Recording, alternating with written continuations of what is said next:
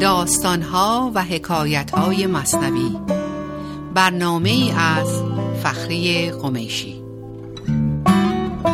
اشنوید ای دوستان این داستان. خود حقیقت نقد حال ماست آن.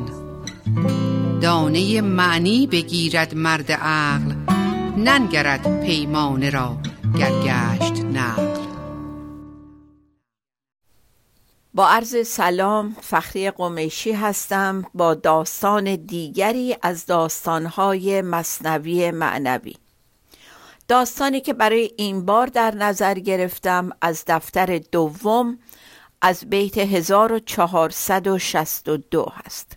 به نام زیرکی لقمان با خاجش نه که لقمان را که بنده پاک بود روز و شب در بندگی چالاک بود. خاجه اش می داشتی در کار پیش بهترش دیدی ز فرزندان خیش میفرماید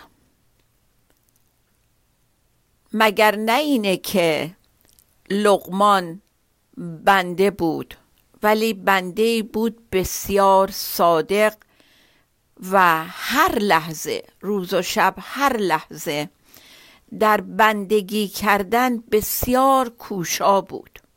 یعنی هر لحظه سعی می‌کرد بیشتر کار بندگی کردن به ارباب خودش رو به بهترین شکلی انجام بده.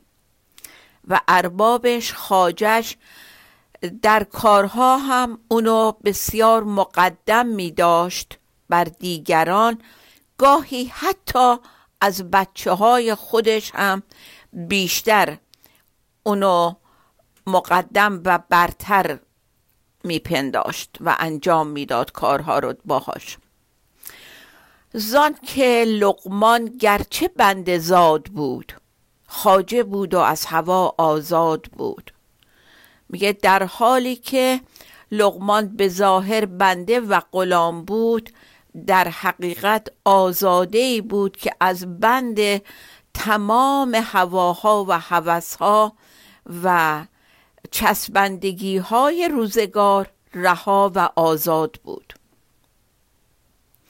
این بیت داره خصوصیت لقمان رو میگه که چرا در حالی که ظاهرا غلام و بنده بود ولی خصوصیات یک آزاده و آزاد مرد رو داشت. خاجه لقمان از این حال نهان بود واقف دیده بود از وی نشان. راز می‌دانست خوش میران خر از برای مسلحت آن راه بر ارباب لقمان به این خصوصیات و منویات درونی لقمان آگاه شده بود خبر داشت و واقف بود به این حال درون لقمان به خاطر نشانی هایی که در او دیده بود. کارایی که ازش می‌دید فهمیده بود که این یک غلام نادان و بدون خصوصیت های والا نیستش. رازش رو می‌دونست. ولی خوش میراند خر یعنی به کار خودش ادامه می‌داد و از روی مسلحت به روی لغمان نمی آورد که من به راز درون تو آگاه هستم و پی بردم. مر ورا آزاد کردی از نخست. لیک خوشنودی لقمان را بجست خاجه می‌خواست که از همون اول لقمان رو آزاد کنه و این اسم بندگی رو از روش ور داره ولی متوجه شده بود که خوشحالی لقمان در اینه که در مقام بندگی کردن بمونه. زان که لقمان را مراد این بود تا کس نداند سر آن شیر و فتا. برای اینکه می‌دید که لقمان نمی‌خواد اسرار درونش بر کسی آشکار بشه. بندگی کردن برای خدای بینیاز نهایت ابراز نیازمندی ما به خالقه. در واقع حالا داریم از این دو بیت آخر که چرا لقمان انقدر مسررانه می‌خواست در مقام بندگی باقی بمونه برداشت کنیم که ما هم به عنوان غلام و بنده پروردگار یک همچین خصوصیتی رو باید داشته باشیم. غلام همچنین سروری از صد بار ارباب بودن با ارزشتره. لغمان نمی‌خواست سر او نزد کسان دیگه فاش بشه. پس ترجیح می‌داد زیر لباس غلامی بمونه و مطرح نباشه. ما خودمون هر کدوممون چقدر سعی داریم یا چقدر راضی هستیم ما حاضریم که به ظاهر بنده و غلام باشیم در حالی که خیلی اسرار رو فهمیدیم ولی دلمون می‌خواد اونا رو برملا نکنیم. دلمون در واقع می‌خواد که خودی نشون ندیم خیلی سخته که چیزی داشته باشی و سعی کنی اونو به رخ دیگران نکشی و حتی به رخ خودت هم نکشی. این مهمتر از اونه که به رخ دیگران نکشه آدم. و برای اینکه ما واقعا بتونیم پنهان بکنیم اون چیزهایی رو که یاد گرفتیم. خیلی خیلی باید کار کنیم رو خودمون. کار پنهان کن. تو از چشمان خط تا بود کارت سلیم. از چشم بد. خیش را تسلیم کن بر دام مزد. وانگه از خود بیز خود چیزی بدوست این بیت آخر واقعا از اون ابیات کلیدی مولاناست که خیلی خیلی مهمه که ما بتونیم به این مرحله برسیم. اولش میگه کار تو پنهان بکن حتی از چشم خودت از چشم اون من ذهنیت از چشم اون منی که تو رو هی مرتب سعی می‌کنه به نمایش بذاره.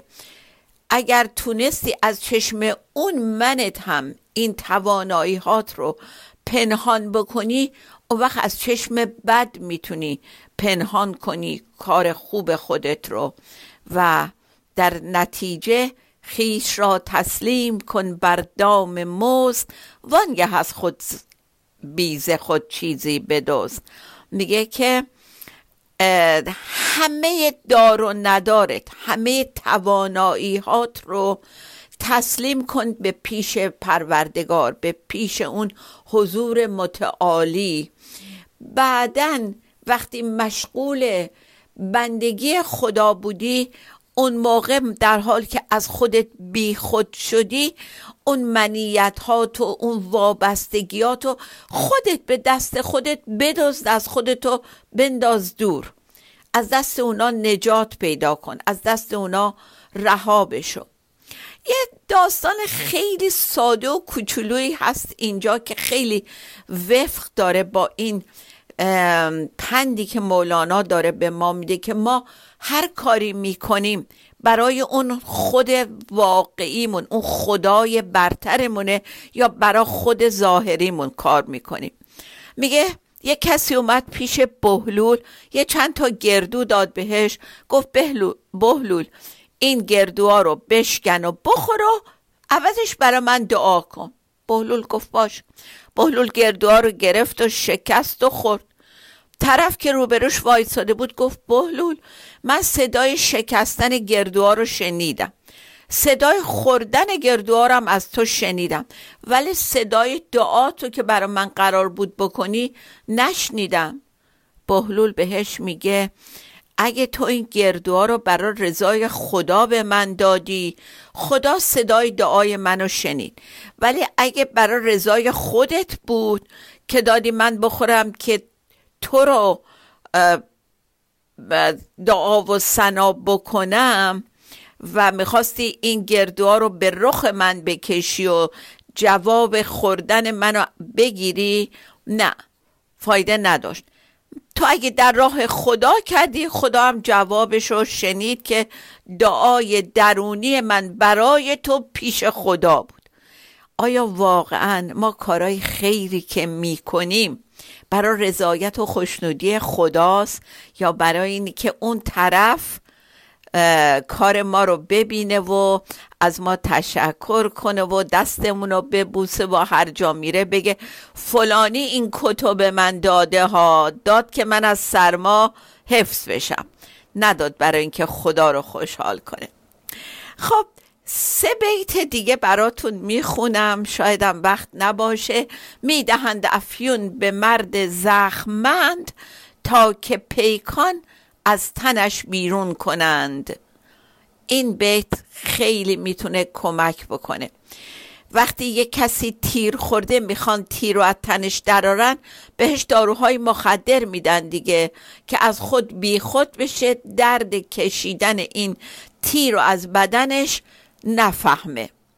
حالا ما برای اینکه اون چیزایی که به خودمون چسبوندیم اون هویت های ظاهری اون پول مقام فرزند همه اون چیزایی که باهاش خوشحالیم و باید از دست بدیمشون دستمون آزاد بشه تا بتونیم دستمون رو به دست خدا وصل کنیم.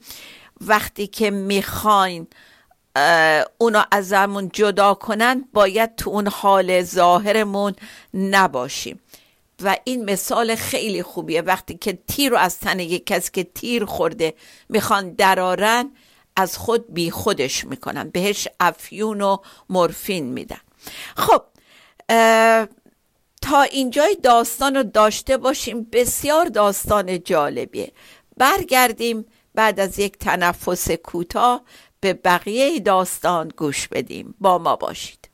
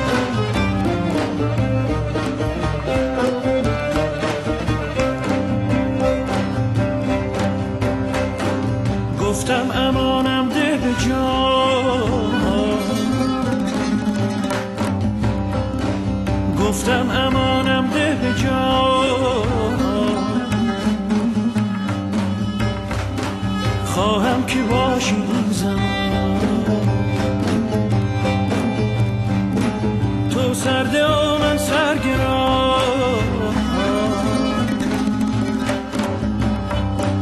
تو سرده و من سرگران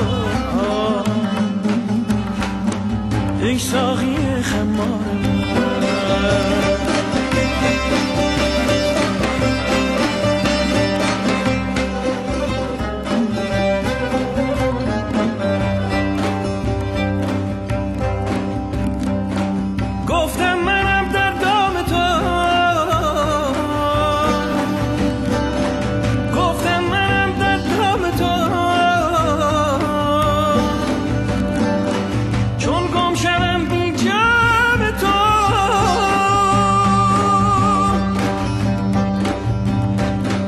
بفروش یک جامم به جا. وانگه ببین بازار من. بفروش یک جامم به جان بفروش یک جامم به جان وانگه ببین بازار من.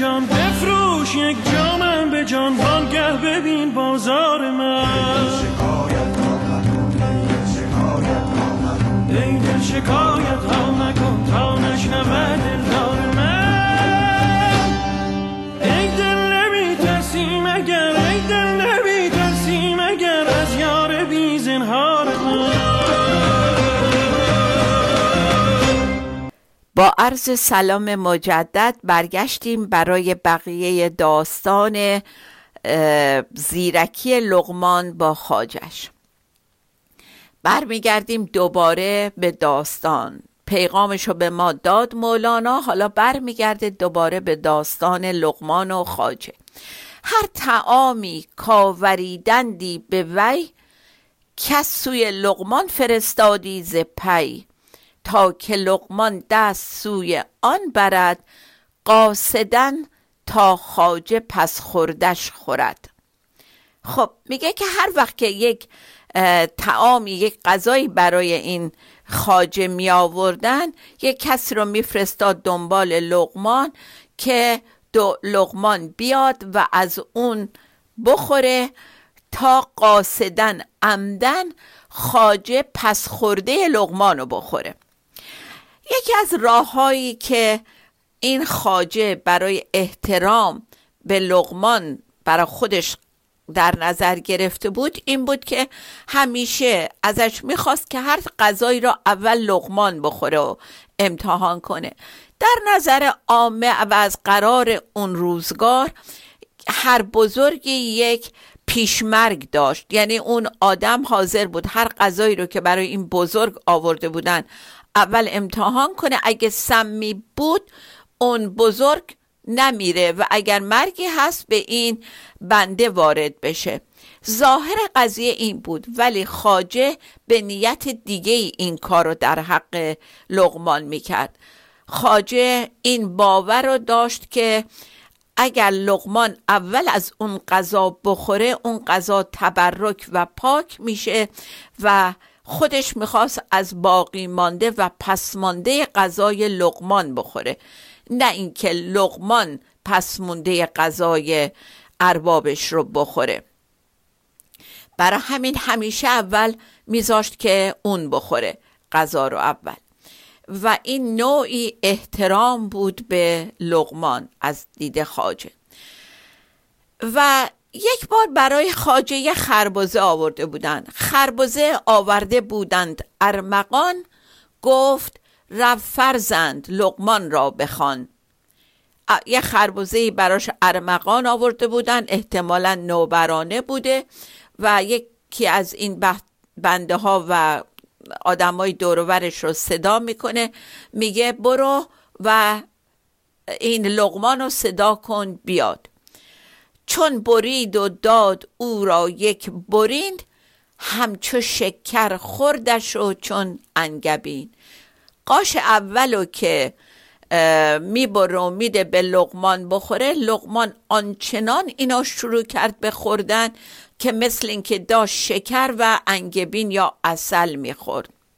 خب وقتی که خاجه این شور و شوق لغمان رو برای خوردن قاچ اول دید و از اونجایی که خیلی دوستش داشت دومی را هم برید و بهش داد و دوباره لغمان با همان خصوصیت ها خورد دومی رو.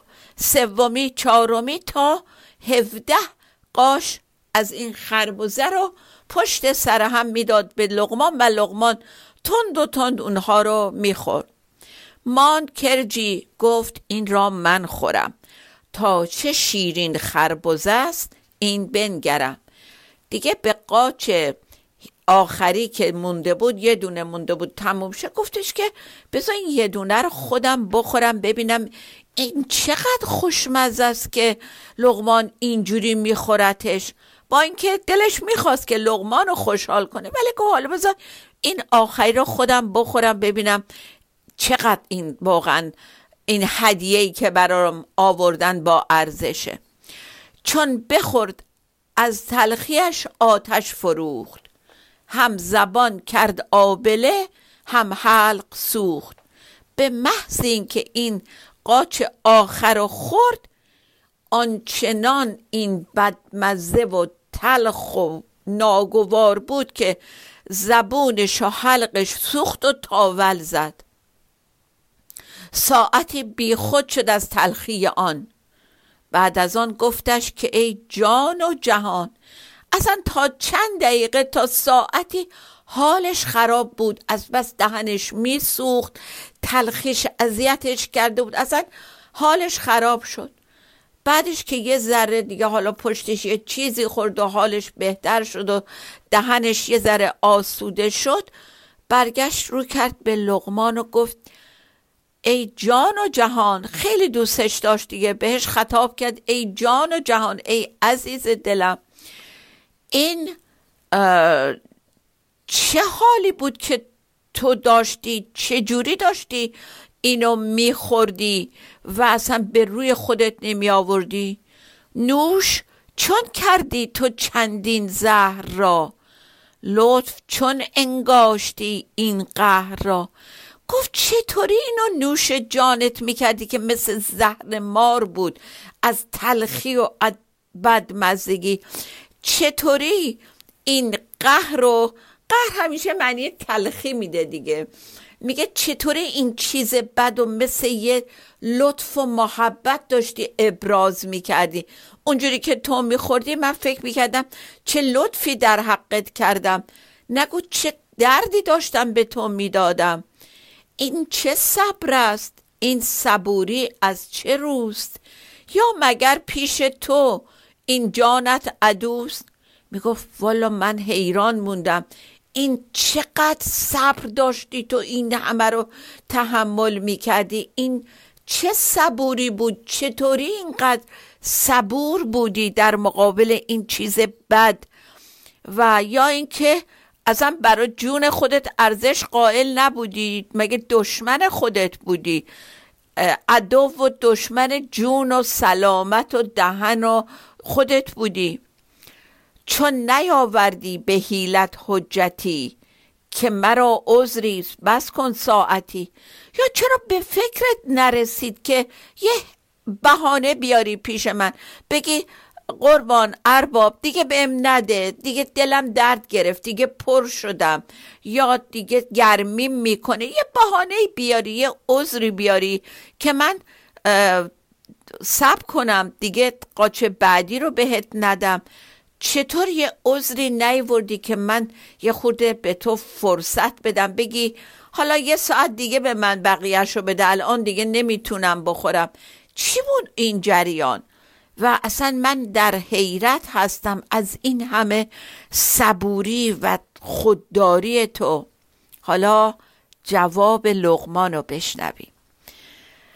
گفت من از دست نعمت بخش تو خورده ام چندان که از شرمم دوتو میگه که به قدری از دست پرنعمت تو من چشیدم که اصلا زیر بار محبت های تو شرمنده هستم و خم شدم.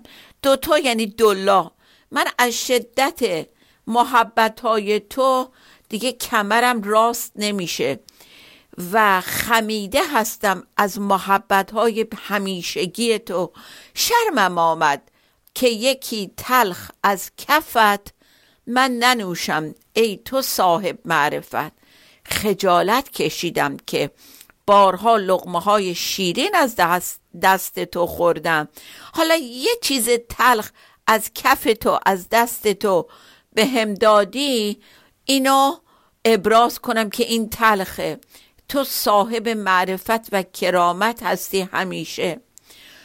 چون همه اجزام از انعام تو یا انعام تو که انعام درستره. رسته اند و غرق دانه و دام تو. میگه که من تمام جز جز وجودم از کرم و انعام تو محبت های تو رشد کرده و وجودم غرق از هم دامت هم دانت. هرچی به من دادی تو از دان و دام دانه و دام برا من باعث رشد من شده. پس همه وجود من از تو ساخته شده از نعمتهای تو ساخته شده. گرز یک تلخی کنم فریاد و داد خاک صد ره بر سر اجزام باد. حالا اگر یه بار تلخی از تو به من برسه و من فریاد و داد و فقان را بندازم خاک بر سر خودم و تمام وجودم و جز جز زندگیم باشه. یعنی دیگه خاک بر سر می‌دونین دیگه. یعنی خیلی من باید بی معرفت باشم که یه همچین کاری بکنم. خب سه بیت آخر رو براتون می‌خونم که واقعا جنبندی همه این داستانه و خیلی معروفه. از محبت تلخا شیرین شود. از محبت مسها زرین شود. از محبت دردها صافی شود. از محبت دردها شافی شود. دردها شفا پیدا می‌کنه از محبت. از محبت مرده زنده می‌کنند. از محبت شاه بنده می‌کنند. خیلی ابیات آسون و ساده است و مخصوصا بیت آخر که میگه از محبت خدا مردگی ما زنده میشه و از محبت اگه شاه باشیم به مقام بندگی و غلامی خدا در میاییم. مهم نیست کی هستیم و چی داریم. خوش به حالمون اگر غلام و بنده درگاه حق بشیم و اون داستان ابراهیم ادهم و باز یادتونه حتما که شاه بود ولی در عالم ظاهر شاه بود ولی وقتی که بنده بنده و غلام محبت خدا شد شاهی رو رها کرد و غلام درگاه خدا شد که این غلامی صد بار با ارزشتر و مهمتر از شاه بودن در عالم مادیه. خدا کنه ما غلام در خونه خدا باشیم. حتی اگر در عالم مادی شاه و بزرگ و مالدار و همه چیزای ظاهری که خیلی بهش میبالیم اونجوری باشیم. ولی در معنا غلام و بندگی خدا رو بکنیم.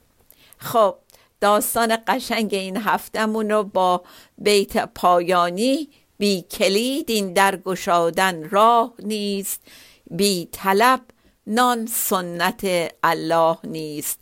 از دفتر پنجم بیت 238 تا داستان دیگه شاد و بی توقع بمانیم. خدا نگهدار.